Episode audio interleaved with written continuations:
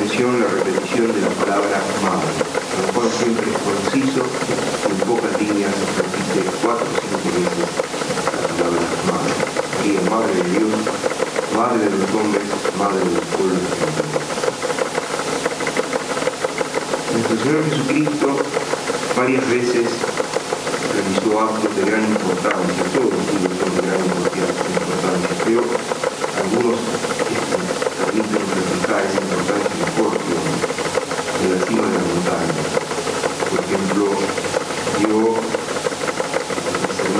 реальность некоторых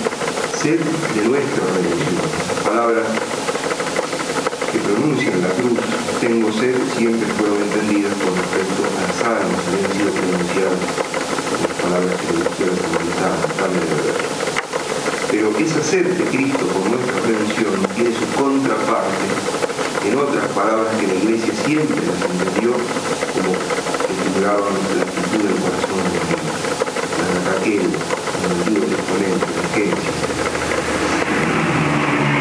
Dame hijos.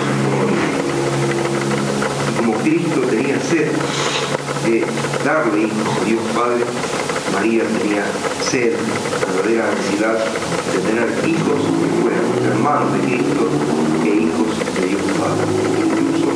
La comparación entre Raquel y María calza perfectamente con los dos hijos de Raquel. El primero, José, es figura de Jesús, es el hijo de la alegría, se significa hijo de la luz.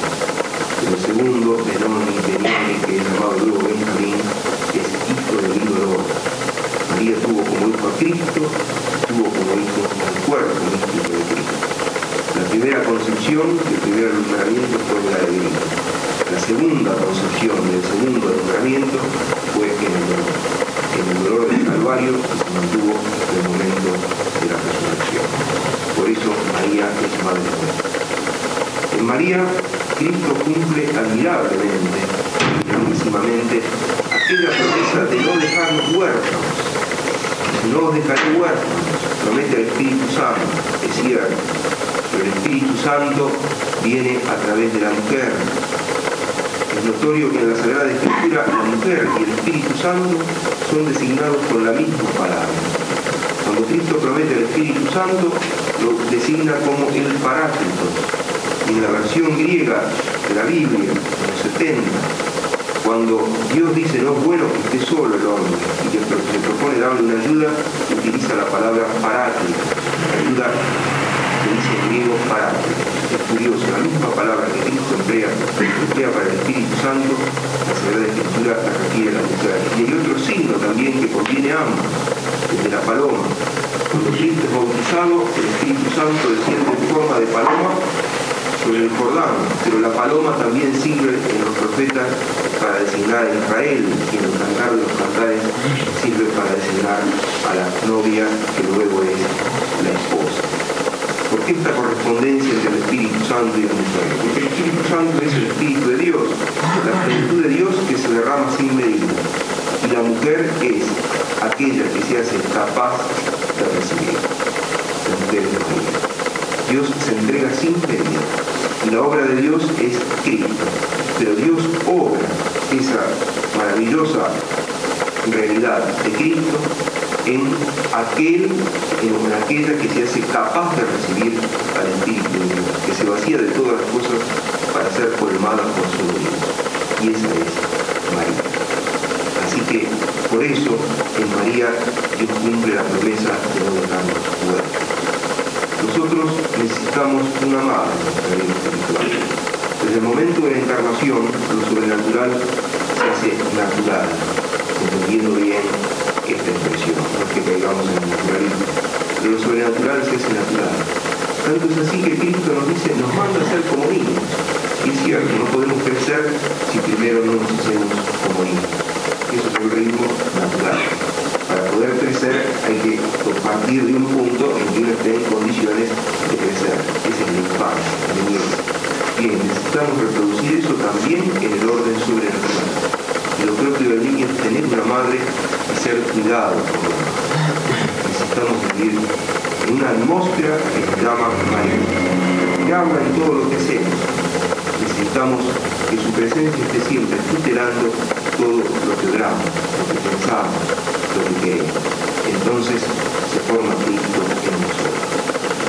A María le toca un papel bien difícil hoy entre los argentinos. Ser la abogada, la intercesora de nuestra patria y de cada uno de nosotros ante su Hijo y por medio de su Hijo Padre.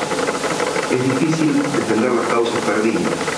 Y la causa argentina por más de un motivo puede considerarse una causa perdida. Un pueblo que no quiere vivir la fe, el otro día estamos conversando, mil personas manejan la fotografía en toda la Argentina, sí, pero hay 30 millones de personas que quieren comprar la fotografía. Un pueblo que en 500 años de vida no ha dado un solo santo canonizado. Sin duda hay santos, el cura Brochero debe ser santo, la Beata Antuna de los Narcisos debe ser santo, el la es un indicio de la belleza con que nuestro pueblo toma la fe el que no tenga un solo santo canonizado. Sin embargo, así como para Dios no hay nada imposible, tampoco para María hay nada imposible. Porque donde abunda la apostasía, donde abunda la tibieza, la debilidad, la traición, la cobardía, está ella plantada. Y ella siempre permanece abierta al don de Dios, no solo en beneficio de ella misma, para ser hecha madre de Dios, sino en beneficio nuestro para que nosotros, a pesar de ser lo que somos, seamos finalmente transformados en hijos de Dios. La gran esperanza que tenemos hoy en la Argentina no viene de nuestras alianzas militares, ni de nuestro poder económico que no lo tenemos, ni de la espléndida calidad de nuestro pueblo que está degradado, ni de nada por el estilo, ¿no es cierto?, sino de tener a María plantada en medio de nuestro Padre. Así como en Fátima dijo, al final mi corazón inmaculado triunfará, nosotros estamos seguros también que al final la Virgen del Pan triunfará en Argentina. Y triunfará porque Dios precisa bien poco para realizar su obra. Un puñadito de hombres débiles como el agua, indefensos, inermes, pero que se confíen absolutamente a Dios, que se entreguen absolutamente a Dios, como para que Dios infunda su espíritu en los corazones de sus hombres. Y el espíritu que obra desde el interior y no se ve es una fuerza que el mundo no entiende es una fuerza que termina avasallando todo es una fuerza que termina obrando una. Esa obra maravillosa de conceder su espíritu y de formar a Cristo en aquellos a quienes les ha concedido su espíritu, Dios la realiza en la mujer, en aquella que se ha vaciado de todo para esperarse de solo Dios, que es María.